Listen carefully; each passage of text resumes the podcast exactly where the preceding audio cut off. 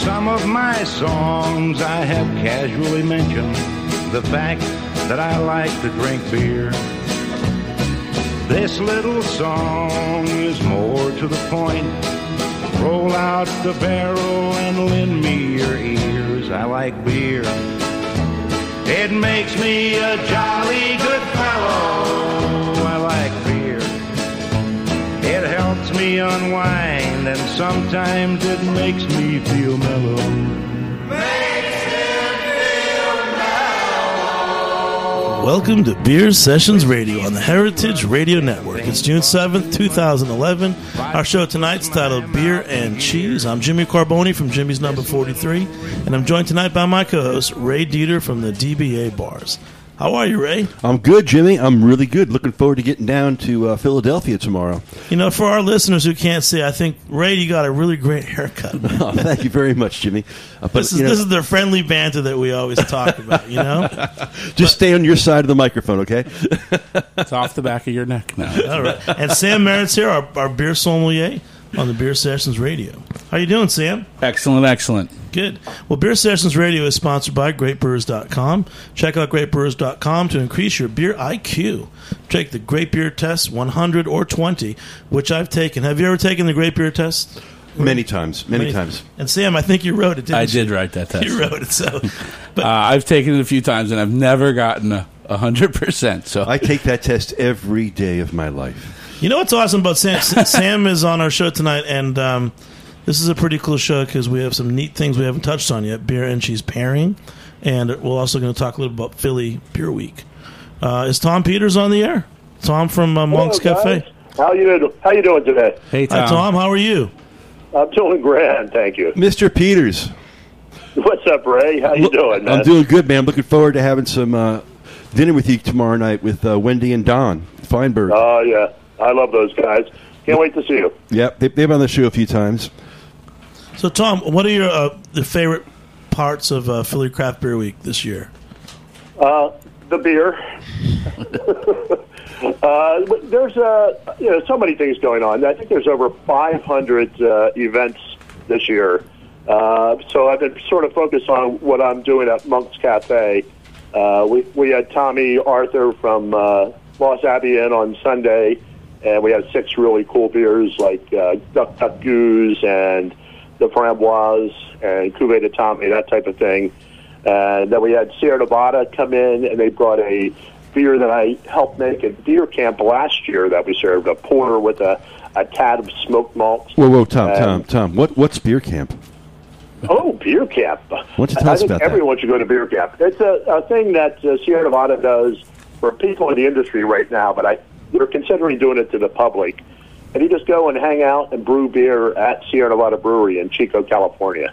And it's pretty darn cool, I got to tell you. Oh, well, that sounds great. That sounds great. Yeah. Sam, have you been out there? We, we sent over to uh, Russian River and had Vinny sour the beer for us. So it's a sour, soured That's something porter. you can't drive around and do on the East Coast is have Vinny sour things for Does- you. He's got he's got like a tube of Brettanomyces. He just pours into it for you. Vinny, Yeah, right. Was- We sent it over there. We shipped it over, and uh, he put it in some DuMOL Pinot Noir barrels and had it, you know, his Pedio and Lacto and Brett. He did all So those they- things and so does Sierra- the beer. Does Sierra do that all year long, or is it like one special time when they do it? They they did a uh, they do a beer camp all year long, but uh, you know I was at one beer camp. Uh, I'm sure I'm not allowed back after our you know rowdy behavior. And I, and I could I, I know exactly why you wouldn't be allowed back, and I know exactly why I wouldn't want to go without you, Tom. so so who else is going to be in, in Philadelphia for Philly Beer Week? Any other uh, luminaries? I think I read someplace that Michelle Obama is going to be down there. yeah, the beer summit. Uh, no. I, I, I, I haven't seen Michelle or uh, Barack, but uh, I'm sure I know he's a beer drinker, so I hope he's a good beer drinker. Exactly but right. we had I have a dinner this evening with uh, Vinny and Natalie from Russian River Brewery, and we're doing an eight course beer with uh, eight draft beers. They're shun beers, uh, you know, erudition, defenestration, uh, redemption, temptation, et cetera, et cetera. I love that. You know, Tom, I've been to your place bunch of times, and uh, I've been to numerous beer events, and you know, with Michael Jackson and and Yeah. Ama- amazing people over the years, and I got to say, the only thing that matches the quality of the beer and, and is the quality of the food at your place. It's amazing. Ah, And- thank you. It's very kind of you to say. Yeah, No, we, we totally enjoy it. It's it's it's it's you know a lot of people say like a brew pub is a is you know a, a, brew, a restaurant that makes beer and but you guys got it right. You, you have all the best beers from around the world and you have some of the greatest food um, in Philadelphia that I've experienced. And uh, I'm- Oh, thank you. I'm Yeah, we, we to tomorrow take the food seriously. We have, you know, for the 15 years we've been open, we've uh, taken the food seriously. But, Fifteen you know, years? What? Yeah, yeah. Well, it's over 14, somewhere around there. I don't know. I've been busy drinking beer. I don't keep track of it. Yeah, you tend to lose track of those things. Hey Tom, a lot of times when, when people talk about Philly Craft Beer Week, they talk about the star brewers who are coming from other places. But tell us about some of your favorite Philly area brew- brewers and breweries. Well, uh, uh, my uh, go-to beer uh, in the summertime is Sly Fox Pilsner in a can. Uh, it's got a real good balance of uh, hops and malt, a little bit of biscuit from the malt. Uh, just a it's just a real palate uh, cleanser. I mean, I love that, it. man. I love It's that a beer. session beer. Yeah, and then you know Victory does a hop devil. They do some classic beers, and then they also play around. And of course, Yards was the uh, you know the, the granddaddy of them all, and Tommy Kehoe uh, still makes just kick butt beer. It's amazing. Also, um, Carol Stoudt makes a great pilsner too. Uh, man, I- I just ran into her last night. She uh, sauntered in. She and her daughter-in-law Jody. Yeah, Carol. You know, she's an icon, and her beers are just dead on. Yeah, they're just yeah. That that filter is really good. Their My Box great, uh, and and I love their double IPA. It's one of my favorite double IPAs. Absolutely, and and their American uh, um, American Pale Ale is amazing too. Just just really really balanced and great refreshing beer for the summertime. Is Carol going to be down there tomorrow night for dinner? Uh, she won't be joining us for dinner, but she'll be in Philadelphia. We'll, we'll track her down. We'll go on a hunt, a Okay. Carol Stoudt hunt. It's not hard to find her. She's kind of glowing. It was fun to sell that beer and, and get the whole style thing confused with the name when it came to New York. You know, Oh, It's stouts? oh, I have Stouts. I have stouts, pilsner, and you'd be like, that's not the that's not a Stouts pilsner. pilsner. That's, is it a stout or is it a pilsner? Yeah, it's an oxymoron. Ah. That's like Jolly Pumpkin beer. Everybody wanted the pumpkin. Oh my beer, God! What, that's the You know, worst that's name for a beer in the world. It really is. it's a hard sell. So Tom, how, how many places do you own? You seem like you have your hand in a, in a lot of the really great places in Philly. Yeah, I, I have uh, um, partners in four uh, bars in Philly. One's a brew pub, uh, then three other bars, and then we have a. I'm in, uh, involved with the Beer Bistro in Toronto, which uh, Brian Moore is just uh, sh- uh, cuisine out of beer shack beyond anybody. You know, Is that with He's Steve, too? So what? And let's just keep going because you know I, we've only I've only been to Philly once. Uh, tell us a little bit more. What are the names of the places you're involved in in Philly? Because some of us are coming down this week. We might we might want to check them out. So is this fair warning? We have to get ready for you guys. uh, I, I have We we pay. Cafe. You ever see that show, when we that- that movie Festival wait, wait, listen. Express? When we go places, we're bar owners. We actually pay and tip. So, Yeah, they, but tell us what what are the names of your Pretty cool. places? Don't be shy. Uh, Come on. Well, Monk's Cafe right downtown at 16th and Spruce. That's uh, my, you know, my the one I have a crush on. You know, it's one I the first one. Uh, we have Nodding Head Brew Pub a couple blocks away. Uh, then uh, up by the art museums, uh, we have the Belgian Cafe. Uh, so it's a little spin off on Monk's. Uh, we only have about 200 beers there, so it's not quite as deep a selection That's as it? Monk's. Yeah, I know. We're kind of slacking there. Whatever. We'll have to step up our game. less beer, And then we have beer. a little corner tavern at 23rd and South called Grace Tavern, and it's a really cool little neighborhood place. That's a great place, Tom. I remember you brought me there when I was down there about a year ago, and we had a great time. And actually, I remember yeah, we walked over from the, the Penn Museum. yes, we did. Uh, yeah, that was fun. Yeah, great stuff. Great All right. stuff. Sam, do you have any favorite places in Philly? yeah. What are your What are your favorite places? Monks. Monks. Monks and the two uh, cheesesteak places, basically. That's Pat it. Geno's. Yeah.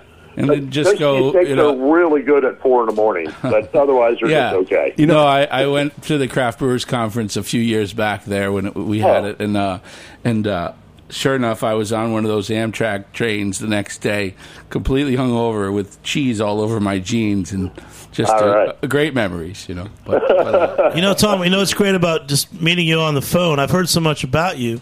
You, you have like this godlike aura about you, and you're really a, a regular guy. So it's it's kind of refreshing to talk to you. That's, wait till you meet him in person. coming out of my Jimmy's going to kiss you. You- You know, you know, Tom. I, I got to tell you something. Whenever I go to Philadelphia, I've never had a Philly cheesesteak. I've, I've never, it's never, I just never had one. Is, is, is there a I'll good place you to, anywhere near uh, you? John's. John's makes the best one. Yeah. Right off of Delaware Avenue. But he closes at 3 o'clock in the afternoon. Oh. And the other guys are open 24 7. Okay. go. There you Well, let's yeah, go back, yeah. Tom. Sorry, I said this before. Somebody's going to join in with me. You've got a godlike aura. People talk about Monk's Cafe, the top ten places in the world to have a beer from All About Beer magazine. Um, you know, you're a humble, regular guy. Uh, you know, what is it about you? Why, why do people think you have the one of the best beer places in the world? Well, you know, like Ray, we, uh, you know, Ray and Dennis started DBA because they love beer. You can tell when you walk into a place, you can tell when somebody is in it because this is what they love to do, and this is the beer they want to have access to, uh, as opposed to somebody who's doing it because they hear that's the new trend. You can get the vibe as soon as you walk in, and uh, you know, people sense it, and people want to be where you know it's genuine, and we're, we're you know, the people that work at Monks have all been there like more than ten years. So, uh, you know, we, we don't get any turnover. Everybody just hangs around. We treat them well. We we hire a masseuse twice a week to give them a massage, and uh, and they make good money. And they You're get setting a really bad great standard beer. there, Tom. That's that's, that's kind of rough. And so, what, what did you go awesome. through when- when you opened up Monks? Uh, tell us a little bit what you had to go through. You know, uh, was that the, the original location? Did you expand it? You know, what what did you what was what has it been like for 15 years? Uh, well, it's it's, it's amazing. Uh, I, I was running a bar about a block away uh, for for uh, the people I worked with for 11 years, and I had sort of turned that into a from a Tex-Mex eatery to a you know a really good beer bar that Michael Jackson would come in and visit. Uh, you know, we had about 80 really good beers and a couple of you know stinkers. I, I remember that place. that yeah, Co- that was Copa, Copa too. too, right. And then then I you know the this building came available and uh, this space became available, so we I just hopped on it right away and I had my business plan. I, I had tested all the recipes. I was ready to hit the ground running. So we opened up with maybe a 100 beers and bottles. Now we have 300 on the list. I probably have 500 different bottles in the basement. Um, you know, it's it's a pretty cool cellar Yeah. lots, lots of good vintage stuff. You know, like I have some Lambics that are 25, 30 years old. Wow. Straight gueuze. And did Yeah. it ca- did it catch on right away in Philly? Was Philly ready for your your, your beer bar restaurant when it opened? Yeah, we had a line out the door opening day, and it hasn't stopped. Uh, but we had set the, laid the groundwork for the last 11 years, uh, you know, one block away. And that's back in those days. You had a hand sell a beer. You showed them the beer, you showed them the glassware, described, you know, where where the beer came from. Uh, you know, it's at a Orval. You know, it's brewed in the Ardennes at this beautiful monastery. They only make one beer, that type of thing. Or this is, uh, you know, Yards Philly Pale Ale. It's made in the garage in Manayunk. You know, so yeah, you would hand sell each beer, and it was really difficult uh, at first. And uh, now people are clamoring. You know, you have all these websites, Rate Beer and Beer Advocate. So, you know, people are somewhat educated when they walk in the door nowadays. Ray, what are some of the uh, places you're going to visit tomorrow in Philly? Well, I'm looking forward to having dinner with uh, with with Tom at the, at Monk's Cafe for with with uh, Don and Wendy Feinberg. Um, and where else am I going to go? Um, I'm going to probably pop over to uh, to to Nodding Head and have a beer there. Are they are they doing the karaoke tomorrow night? Tom, do you know? Uh, that uh, Fergie's. That Ferg- oh, Uh, Fergie's, right? Yeah, Fergie does the uh, the, the the the totally unnecessary drink.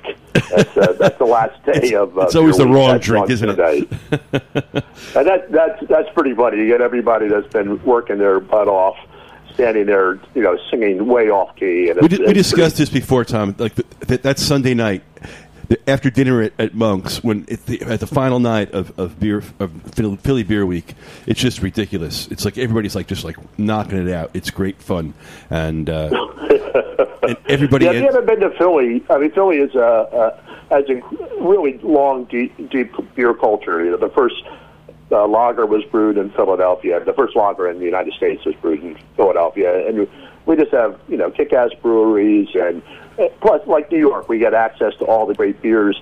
But I think per capita, we have way many beer better beer bars here, just because of the you know you guys are so spread out. Where uh, you go to every neighborhood in Philly, and there's a really good beer bar. Go to every little tavern, there's good It's- beer. it's- and you go, it's- it's very you go impressive. To the top restaurants, and they have good beer. You know, you go to Vetri, and they have a real beer program. You know, not like just like a token beer. Right. So it's really cool. I think Philly's unique in that uh, respect. That the, And one of the things the that amazes me, Tom, is, is that the museum gets involved in Beer Week too. Uh, that that I- I've mentioned this on the program a few times. Um, the, the Philadelphia Museum of Art has a reception in their foyer. Is that isn't that right? Yeah.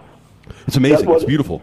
They they do something every year, and of course, the University of Pennsylvania uh, a a Museum of Anthropology and Archaeology does something every year. Patrick Uh, McGovern, yeah. It's pretty cool. Amazing. It's just amazing. Sam, who was that? You said Uh, Patrick. Dr. Patrick McGovern, he's a biomolecular archaeologist that's uh, finding the oldest beer these days. He's doing the ancient ales with Sam from dogfish and, and all that. So he he runs a really important department there, right? All right. Yeah, uh, we just did a lunch with Sam and Patrick uh, today. Yeah. So we're so we- we're doing the ancient ales at um, we just did ancient ales at Monks, and then tonight we're doubling down with uh, Russian River Brewing Company. So it's uh, It's a rough a rather week for you. hectic day today. So where are you going on vacation next week? You get- you getting out of town? I'm just going to send my liver out for dry cleaning, then I'll be back to work.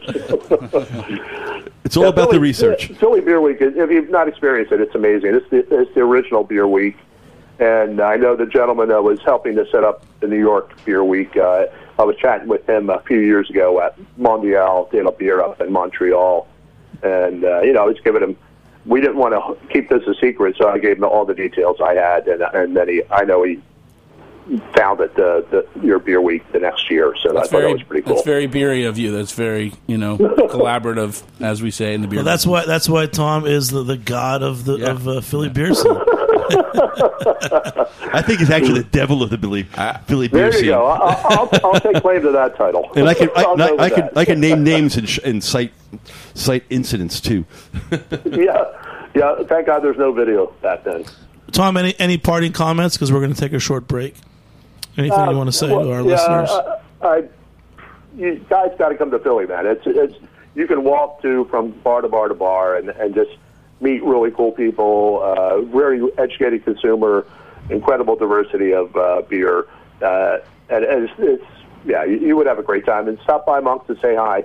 I'm there eh, maybe 60, 70 hours a week, so I'm there most of the time. So if you come in and ask if I'm there, I'd love to share a beer with you. All right. Thanks so much, Tom. Thanks, Tom. We're going to take a short break, and when we come back, we'll talk with our guests about beer and cheese pairing.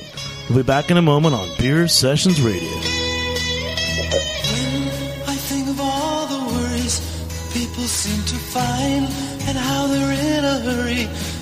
Complicate their minds by chasing after money and dreams that can't come true. I'm glad that we are different. We've better things to do. May others plan their future. I'm busy loving you. One, two, three, four. Sha la la la la la, live for today. Sha la la la la la, live for today. And don't worry back tomorrow. Hey. Sha la la la la la, live for today. For today. We're never meant to worry the way that people do. And I don't mean to hurry as long as I'm with you. We'll take it nice and easy and use my simple plan. You'll be my loving woman, I'll be your loving man. We'll take the most from living, have pleasure while we can. Two, three, four.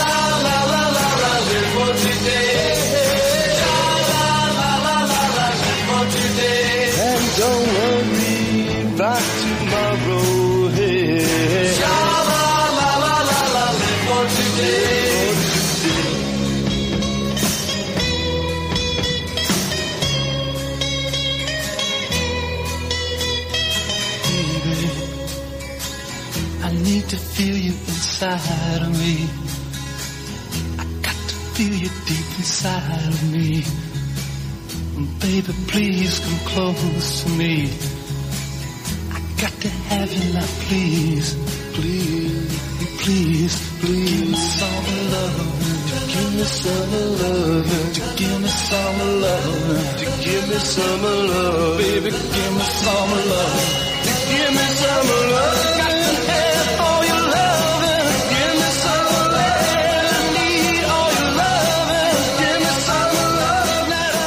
Welcome back to Beer Sessions Radio on the Heritage Radio Network. We've had a really interesting talk with Tom Peters from Monk's Cafe in Philly. And uh, now we're back. We're going to have a little uh, first ever beer and cheese pairing on the radio here at Heritage Radio Network. We've got Martin Johnson, who I have respected for many years. Uh, he's got a, a program called The Joy of Cheese. He can often be found at DBA and other places. Uh, Martin, how are you? Well, I'm doing well. I'm happy to be here. So, what? Tell us a little bit about yourself. Your website. How can people reach you? Sure. Um, the I have two different blogs that function as my website: thejoyofcheese.wordpress.com, where I have information about cheese and um, hopefully delivered in a humorous fashion. And then I have um, a schedule of public events that I conduct at thejoyofcheese.blogspot.com. And um, it's a list of events that I do, such as that one that's taking place tonight at uh, over at DBA Brooklyn with Ray here. So you do that about once a month. Exactly. DBA. It's a beer and cheese pairing with Ray. I like to think of it as cheese and beer pairing. Cheese That's and beer. just me. Uh, I've I've, I've sat on quite a few of them, and I, and I love the cheese. I'll say that. Well, I'd, I'd say if it was at you know if we were having cheese sessions radio, it would be a cheese and beer pairing. But since we're on beer sessions radio, we're calling it a beer and cheese pairing. I've been working. Uh, I also Ray and I also uh, collaborate on classes at the 92nd Street Y sometimes, and uh, I've been twisting their arm for the last three years that you have a cheese person running the class. Can you stop calling it a wine and cheese class or a beer and cheese class? Never works. Never works. They are always. Uh, you know, the uh, beverage seems to come first. So, Martin, how did you get into this? I mean, I- I've, Um, I've seen you at Anne Saxelby's cheese shop. You're kind of snooping around. You're the guy that seems to know a lot more about cheese than anyone I know, and you're entrepreneurial about it. You want to have cheese tastings all the time. You know, Well, the way what, I got what, into- what powers you, man? You're What- amazing. What, I thank you. What, what I got. What happened was this. I um, I've always worked in the um, in the cheese and charcuterie world as a part-time employment thing, and I um, yeah, it was always a place where you could make a little bit of extra money. And then when I came back, um, I got away from it. I, I started doing that in 1984. I got away from it for a few years in the late 90s, early part of um, right after the millennium, and I came back in 2003. And you know, initially when I was in, cheese was just kind of it was the cool luxury item. It really wasn't anything super duper special. It was just, it was good cheese. Um, when I came back, it was more than good cheese. It was amazing cheese. You know, you could actually, it was cheese. You know, I even before when I was in the business, it was simply cheese had one note, and the cheese that we sold at the places I worked at had better note had a better one note than the cheese in the supermarket. When I came back in the business in 2003, I suddenly discovered there was cheese with a full narrative. There was a note at the beginning, a note in the middle, a note at the end, and calling the stuff strong and mild. It was kind of like calling people black and white. Well, there are black people, there So are white people, but you know, Ann there- Saxelby's, you needed to do Saxelby more than that. cheesemonger, what are some places that you like to get cheese in New York Well, I'm completely, totally biased because I work weekends at the Bedford Cheese Shop, and um, I think it's the best cheese shop in uh, in the city. The um, and that's in Brooklyn, and that's in Brooklyn. It's on Bedford at North Fourth Street and Bedford Avenue. Uh, just happens to be sort of just around the corner from DBA Brooklyn. Um, but you know what? Unless unless we had a really really bad falling out, I would probably still say that Bedford Cheese Shop is the best cheese shop in uh, the Wow. city because it has an exceptional selection of handcrafted cheeses, cheeses that are made in small batches and. Um, from milk that's pre- uh, from milk from animals that are present on the farm, Hey, so Martin, there's a full com- full you know control on the part of the farmer. yeah, yes. but and I, a lot of folks like assume that like you know wine and cheese is a tasting thing, but we've been doing these beer and wine. uh, I'm sorry, beer and cheese pairings. Why does beer and cheese pair a little better than wine? Well, beer and cheese pair better than. I mean, I don't blame people for assuming that wine and cheese are a natural pairing because France and Italy make France and Italy make the best wine. France and Italy make the best cheese. Yeah, I think they might go together. And but There's- it's there's a good really beer in France, too. and uh, and there's good beer in Italy from what I'm told. But uh, the um, but cheese and beer have a tendency to communicate at the same volume. I mean, I have I've had wines that you know speak very very subtly on your palate that you have to pay lots of attention. I'm sorry, you're gonna- and I have wines, and I have The first whisper ever. and Is Heritage Radio Network going to wait? And- whispering aloud? Uh, and I've had you know, and I've had wines that are just you know big, bruising, overpowering things, and that's you know if the first thing you have to do is pair the intensity, then You're so right. And guess what? We're here with Sam Merritt, our Beer Sessions Radio beer sommelier. Let's do a quick run through of your favorite beer and cheese pairings. Okay, pick a cheese, and Sam will pick a beer. So just maybe Come on. a- a No quick pressure, boys. description. No pressure Come on, whatsoever. handsome. pick a, pick a cheese. Pick a cheese, and Sam will pick a pairing. Well, um, Describe the cheese. Yeah, I was going to say, would you like me to describe it? I Yes, please. I mean, pe- you know, people are always asking me to, you know, oh, well, what's your favorite cheese? And I tell them, oh, well, it's Ontelbucher Schwenkerkäse, and they're like, "Wh- wh- Yeah. what? You know, did you just step in out of a Well, how about Fassbinder this? movie? Okay, but Martin, slow down. Okay, how about with a good Vermont cheddar? I'm going to put the words in your mouth. Sam, what would be a good pairing with a good Vermont cheddar? Well, there's many di- different types of cheddar, right, Martin? So yeah, I was going to say, why don't we play? Why don't I? Why don't we use Vermont cheddar as the limiter on the Okay. cheese? Yeah, yeah. And Go then, ahead. and so then I will say. Why not? Um, so our choice will be the Cabot cloth bound cheddar, which is a, uh, which is a literally that cloth bound cheddar so it has a much more complex flavor it starts with a uh, slightly earthy note it's a little sweet in the middle and it finishes with a nice slightly horseradishy bite to it Okay, here it is the Samuel Smith Nut Brown Ale. This beer is built for English cheddar. I think it's really, uh, it's got a, some very sweet, luscious notes that will counter that that uh, you know that tanginess of a cheddar. Um, and so, yeah, Nut Brown Ale I think is is the one. All right. And uh, something like a, a blue. Pick a blue that you like, and uh, we'll figure out the well here um, while we've been talking a um, several cheeses have wandered into our midst uh, some of them some of them courtesy There's, of uh, there's a lot of cheese in another person here. and, uh, So we some of them- covered. and some of them, and some of them, courtesy of the cheese plate that we've been uh, that our hosts have provided us with, and the che- the blue that's on that plate is the Shaker Blue from. Um, Chatham, Old Chatham, New York, and it's going to be lean, slightly sweet, and then earthy and peppery at the finish. Should we So have it's the old old Chatham Sheep Herding Company. Is that the Uh, same it- one? It is. It's Yep. it's the Chatham, it is upstate. is that company, and it's um yeah, and it's their Shaker Blue. I've seen that in quite a few little gourmet shops and stuff. There's a there's It's a well distributed, and it's not far away. So there's a nano brewery in Chatham, New York called Chatham Brewing Company, and I would pair that with it. And I would probably take their pale ale because they've got one, and and uh, it's a nice zesty beer. Sam, where did you So- try the the, the Chatham Brewery? Uh, the Uh, Brewery? at our friend Lee Seinfeld's up at the dive bars up up uh, way uptown. The dive bar? Yeah, yeah. They have good cheese and beer? Well, they have beer. They're being ironic, aren't they? Yeah, yeah. Lee is ironic. Lee is very an ironic All right. guy. But uh, And yeah. one, one, Martin, one more cheese and one more cheese and beer pairing. sure, what's my limiter? What I don't know those how about- words, How but- about like goat cheese or Okay, a Like goat goat cheese. cheese, All right. Sure. Is that, is, that, is that what a limiter is? Yeah, Wait, just the let's say- Yeah, in other words, in other words, did instead that? of Yeah. instead Like of just randomly cow, picking something goat, out of milk. the three thousand Yeah. cheeses I know of, let's you know let's narrow it down to a category. So, okay, if uh, I were picking a goat cheese, um, my favorite goat cheese of the moment is called Home Dolce, and despite the European sounding name, it's made in Petaluma, California, and it's uh, rubbed in plum preserves and plum brandy Wow. by a really fantastic cheesemaker out there. And it's firm, it's uh, lean, it's slightly sweet. Um, Okay. It has a little bit of the herbal notes that you get from a good firm goat's milk cheese. All right, with that, I would absolutely insist on pairing it with Lagunitas IPA. That's straight from the brewery, really in Petaluma.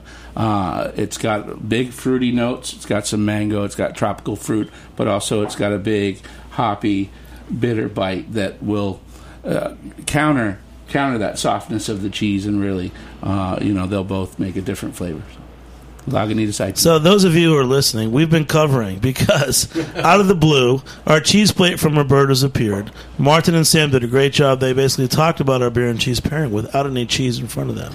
And Jonathan Wa- is it Jonathan White. White from Bobolink just appeared with his own cheeses and beer. So let's just we're going to take a short break. We're going to regroup. We're going to taste some of the cheeses. We'll come back and talk to you more about beer and cheese pairing on Beer Sessions Radio.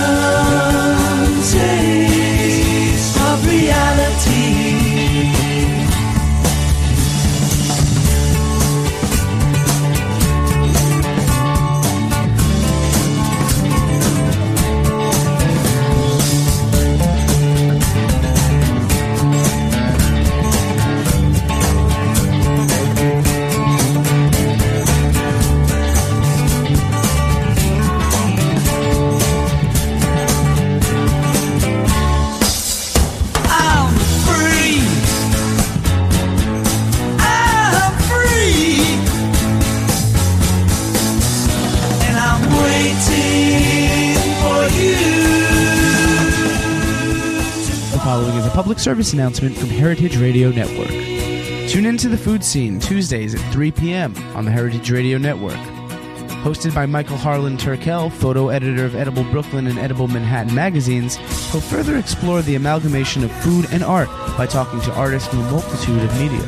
Guests will range from photographers, food stylists, interior architects for restaurants, industrial designers, all the players that make you want to eat with your eyes.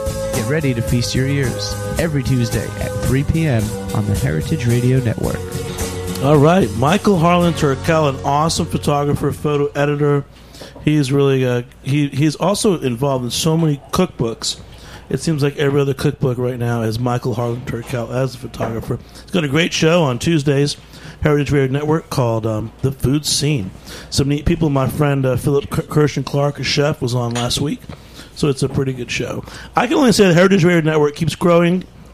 You know, every few months there's some new shows and um, I'm I'm really happy to be part of it. What do you think, Ray? Don't you love Heritage Radio Network?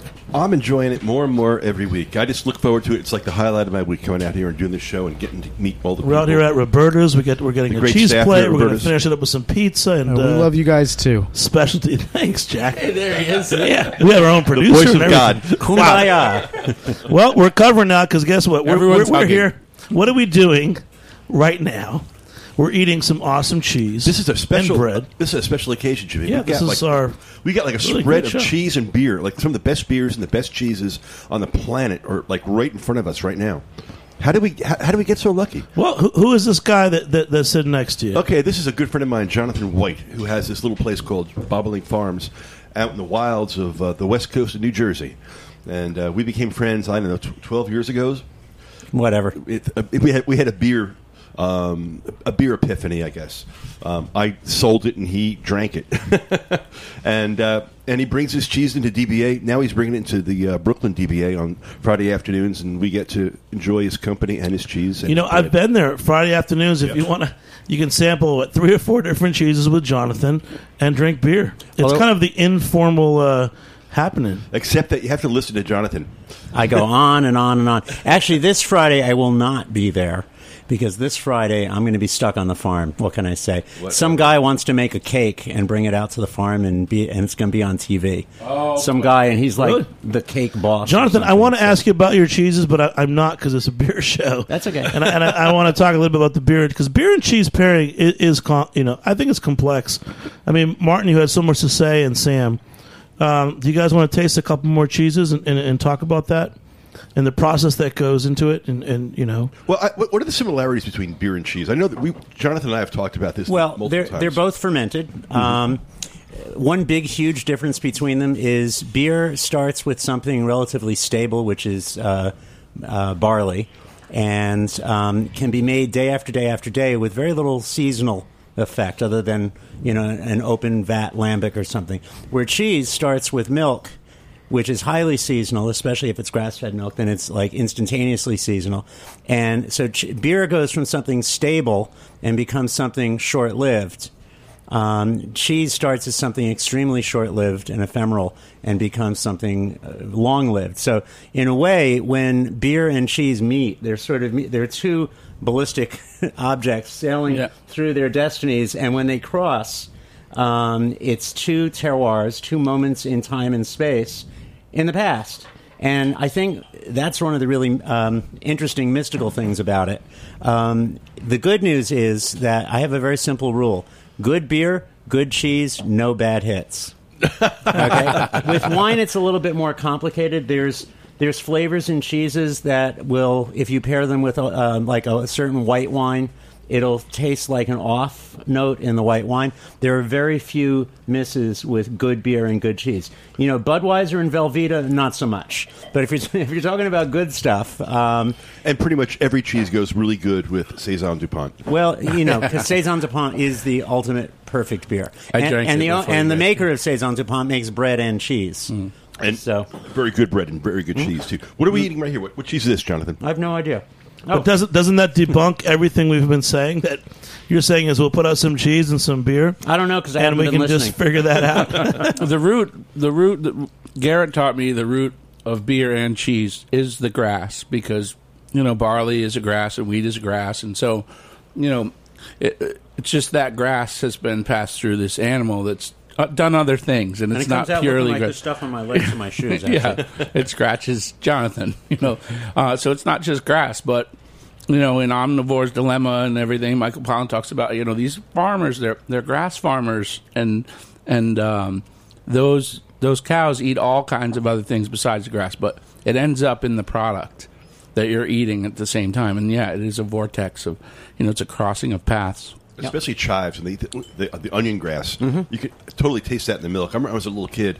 I started noticing the seasonal changes in milk when I was, you know, that I was drinking. And my parents thought I was crazy, but it was like, no, the milk tastes different, mom. And then it wasn't until I met Jonathan, and we were talking about this, and I said, you know, how come, how come milk tastes weird in the in the autumn? It's like, well, because you're starting to eat hay. And it, Oh, you I'm can't waving see- to the You can't see Jimmy's waving. It's like I want cheese. I like Jonathan beer and just cheese too. bogarted the brie, I think. Well, And talk, talking about beer and cheese pairings, I mean, it's funny when, when we first opened Jimmy's Number 43, one of the first things that we did that really took off is was right after Anne Saxelby opened Saxelby Cheesemongers. We started doing beer and cheese pairings. And they weren't so specific, but it was that we'd have a night where there'd be Anne would come in and put out a bunch of cheeses. And someone like Sixpoint, who was also kind of new, would put out a bunch of beers, and everyone had a good time. So it does make a lot of sense. Yeah, well, yeah. Ray, Well, the, this the- cheese. The, cheese that we just cut and passed around, Yeah. it's a little wheel of Amram, and I, I'm, Ah. I was lucky. I wasn't sure until I tasted it. This was made when the cows were grazing on wild garlic. Huh. Okay, right. Okay, and there, there's a little. It, there's not. They weren't. They weren't in the thick of it, so it's it's only a subtle note in there. But there's kind of an almost Yeah, the skunky, back almost white palate. truffly Yeah. kind of thing in there. That's what wild garlic becomes after um, not quite 60 days. Does it act sweet? It, it- garlic, it, wild garlic is incredibly sweet. That's Yeah. why the cows eat it. Yeah, it so- um, it gives them energy. It actually worms them too, all the sulfides and everything in it. But the skunk, the cows come into the barn smelling like uh, a World Cup team. Hey, and, and, they, um, and they take their jerseys off and they run around and hug each other. yeah, And, they pat each other on the backsides. Yeah. So, they Jonathan, you brought us. A, you're, you're part of a really cool scene. So, you're in New Jersey. Which part of New Jersey? Um, we're in Hunterdon County, Milford, New Jersey. And so, is there like a, a microbrewery scene over there? There is, um, and it's actually the first microbrewery in New Jersey in the modern age. Um, it's called the Ship Inn, and p- friends of mine have accused me of purposely buying a farm near the Ship Inn, and it, it actually it wasn't that way, but it could have been. Um, Tim at the Ship Inn is doing very traditional. British ales, but then he's also doing interesting local things with them. What I brought is his ESB, which he's been making for 25 years. Um, this is what he calls his killer bee ale. Um, we have neighbors, uh, Beatrix and Jean Claude Tassot. They're beekeepers. They produce some of the best honey I've ever tasted, and I'm happy to say their bees buzz around my cows. Um, and Tim is using their honey as a finish in the second fermentation, in the cask fermentation of the ESB, so that he ferments out the sugar, but you get the the flowers, and there's actually a sting in there. That's why he called it Extra special There's bee? a little a little zing in the end of it. Yeah, ESB. so, wh- where is ships? What town in New Jersey is it? Uh, the ship in is in the village of Milford, New Jersey, which is on the west coast of New Jersey, but because New Jersey has a very narrow little wasp waste there, it's actually an hour and ten minutes from Manhattan. It's actually we're we're the close in west coast. I just love that Jersey, you know, people are referring to it the West Coast. And Hunterdon uh, Distributors is over there. That's a part of the El Knife people. They're part of greatbrewers.com as well. Uh, Does Hunterdon distribute this, or do Um, they do their own? The only distribution they have is Jonathan filling a, uh, a growler and bringing it out. It's So, it's, it's, a microbrewery, and you could go there and get a growler. yep. Yep. And that's about it. But if you stop at Bobolink Dairy first, you get a coupon, and then the growler costs the same as a six pack of Bud. oh, nice. which means there's no reason ever to drink Bud ever. This tastes like a beer that someone's been brewing for 25 years Mm-hmm. and really got it right. Yeah. And it goes great with Yeah. the cheese. Sam, too. what what do you like about this? This is really cool. We Well, found it's a a- new brewery, you know, ESB, in New Jersey that I've never heard of. Have have New to you? Ray? Have you ever heard of it? Oh yeah. Shit. Oh yeah. Yeah. Oh, Oh, I've yeah. been there. Much Oh, time. yeah? Oh yeah. They what's what's it like? What's it like? I mean, It's it's this beautiful brewery restaurant right on the on the Delaware River on the west coast of New Jersey.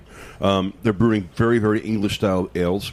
You can go there. I, I haven't been there in a while, but last time I was there, they had a lot of like English style fish and chips and uh, black pudding and that kind of stuff. Are they Yeah, still the, the doing that food kind of the stuff? food is it's English traditional, but it's actually very untraditional because it's actually really good. which is a big break with tradition, but they're doing they're doing English uh, food, English pub food, really well, and they're using local beef and local lamb. It's not my beef because I don't have enough. they get the beef from my neighbor Harry, and they get the lamb from Harry too, and I think they get they're getting their pork from somebody else. I'm Sam, hungry now. I'm what do you, really me hungry. Too, I'm starving. But Sam, what do you think of this beer from the Ships Inn? Well, I mean, as an ESB, it's dead on. You know, I mean, from the you know BJCP perspective, it's dead on for style. So, you know, it's a great example of style. Definitely, you get the little residual of honey, but not the sweetness. There's Yeah. honey there.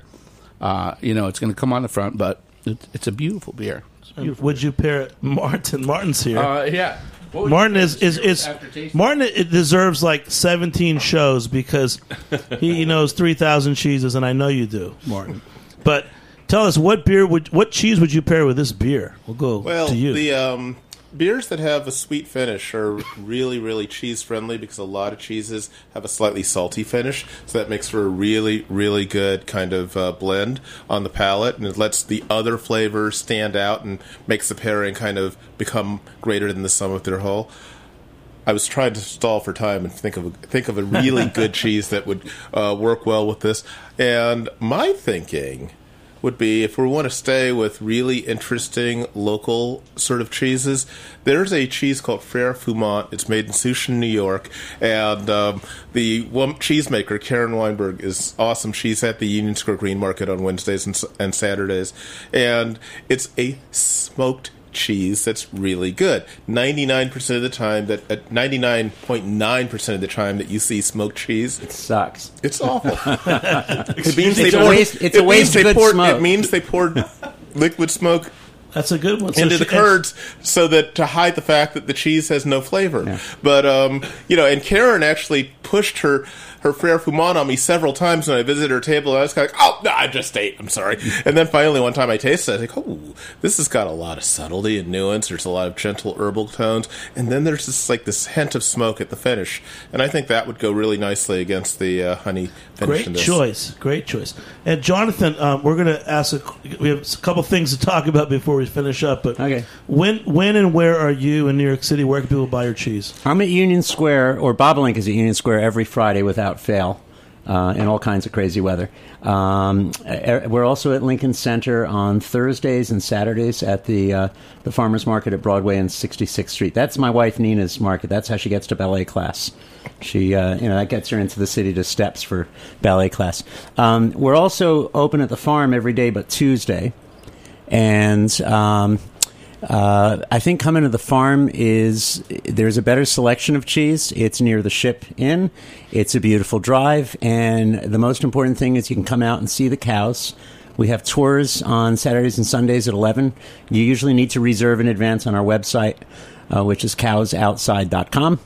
And um, you can uh, see the oven, our wood fired hearth oven where we bake all the breads. You can actually see the oven and monitor the real time temperatures and live video at oven.cowsoutside.com. But it, it, it's really nothing like being there and coming and, and really seeing what it's all about and, and seeing the cows and, and more importantly, seeing the calves drinking milk from the cows, which you won't really see too many other places. We're raising our cows the way they existed before humans got involved, except there's fewer. They fewer have very predators. very old cows compared to everyone else there. They get cataracts because they're they're That's right. treated so well, Yeah. and uh, I think that's a beautiful thing. Yeah. So- yeah, our cows live long enough to go blind. Um, we have a 19 year old who just gave birth.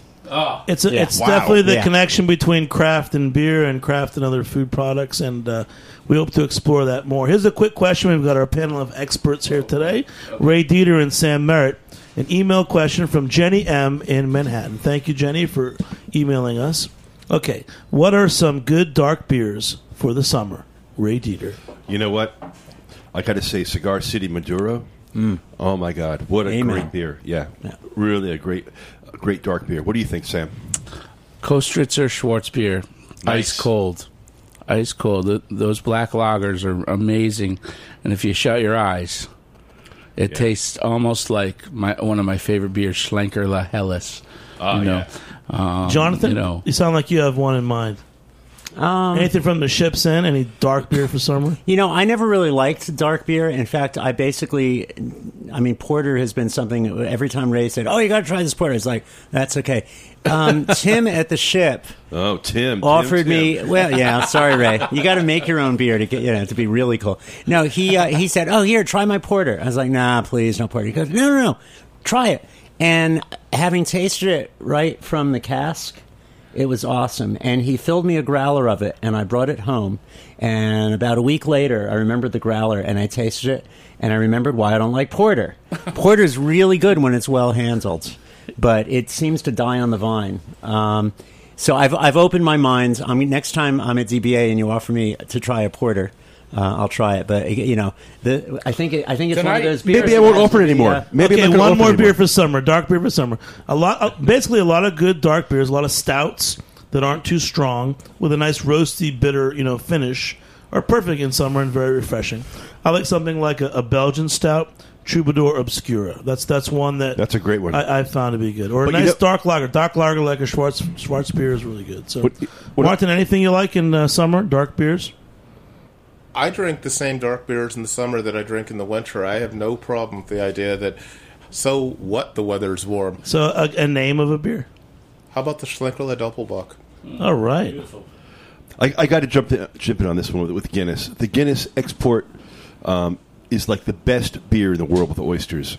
The it's only available in bottles. The extra export. What's it called, Sam? well, there's foreign extra The- the stout, foreign and then there's extra stout. The one that's like seven and a half percent. So the foreign extra, Yeah, yeah, and that is like the summertime beer to drink with oysters, raw oysters, Nice and cold. It's, um, ice cold. Yeah. exactly right. Yeah. Like drink it like yeah. Bud cold. Drink it, yeah. Put it's like putting uh, almost putting ice cubes in your cabernet, which you're not supposed to do. Not supposed to do it, but, But- this is amazing. This- Yeah. That's an amazing pairing, I think.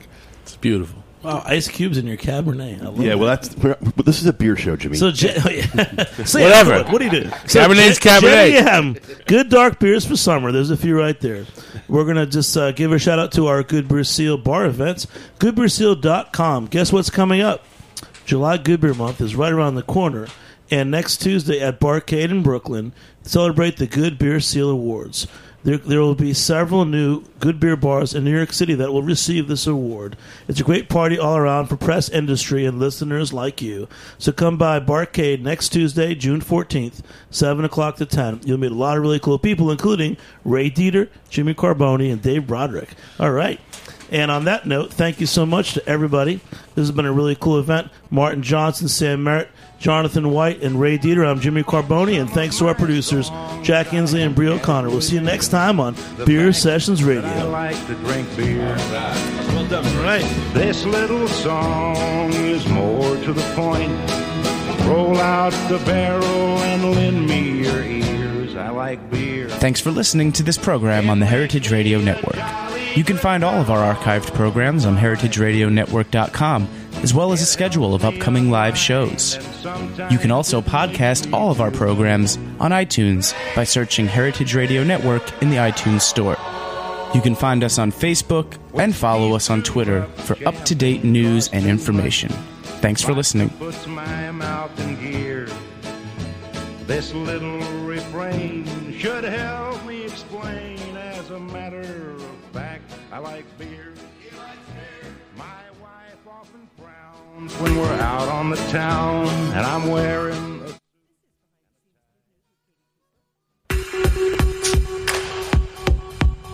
This is Behind the Scenes Food News with Katie Keiffer. Uh, our near neighbors and trading partners, Mexico and Canada, filed a suit recently with the World Trade Organization protesting the implementation of COOL, or country of origin labeling. I, for one, have kind of appreciated COOL because it tells me where my seafood comes from, and I don't always want to eat shrimp from Thailand. But in the uh, World Trade Organization panel, they issued a preliminary ruling on the case that Canada and Mexico filed against the U.S., stating that the mandatory cool requirements do not meet the United States' stated objective that the labeling law informs and helps U.S. consumers make purchasing decisions regarding the origin of their meat, produce, and other products covered by the labeling law. COOL started out as a voluntary labeling program in the Farm Security and Rural Investment Act of 2002, which was the Farm Bill then. It had specified that COOL would include pork, beef, lamb, fish, perishable agricultural products, and peanuts, and that it would become a mandatory requirement by September 30th, 2004. It actually was not implemented until 2009. I'm sure you've noticed, uh, especially on your fish counter. However, opposition was mounted by numerous agricultural groups, including the National Cattlemen's Beef Association and the National Pork Producers Council, as well as from packers, processors, and retailers. Cool opponents argued that the program costs would far outweigh the benefits, which were not well determined, and that the marketplace and consumers should drive the need for such programs. Also, the consensus was that the effort driving Cool smacked of protectionism. Well, I can understand how they'd feel that way um, because we buy so much uh, young cattle from Mexico and Canada, and then it ends up being finished and processed here in the United States. And of course, we buy it very cheap from those countries, and then we can mark it up here. So the packers, uh, processors, et cetera, make much more money than they would on cattle that they buy from the U.S. So um, anyway, long term, if the WTO ruling stands, the United States will have to dissolve mandatory cool or risk trade retaliations from Mexico and Canada, both of whom are major U.S. trading partners. So it's something to ponder. This has been Behind the Scenes Food News with Katie Keiffer. Did you know we have a show entirely about cheese? Take a listen. Well, I know this is a. It's horrible to do visual things on the radio, but if you were all sitting in the studio, you would see this wheel from from late May is quite pale in color. It's a um, it's a little bit yeah like a milkier um, uh, sort of a very soft yellow, and then the the wheel from late June is quite golden and intense looking. It's a really deep deep yellow. Um, what causes that that difference? Well, I'm quite sure it's the grass. It's the carotene in the grass, and um, that's giving it that yellow color, not fat, um, but definitely coming from from the pasture. Um, our animals are fed hay through the winter now. We we don't use fermented feed because that won't work with our cheese, mm-hmm. but. Um, so they're essentially grass fed year round with grain supplement. If you like what you hear, Cutting the Curd airs every Monday at 4:30 p.m. on Heritage Radio Network. Make sure to subscribe to the podcast or check it out in our archives.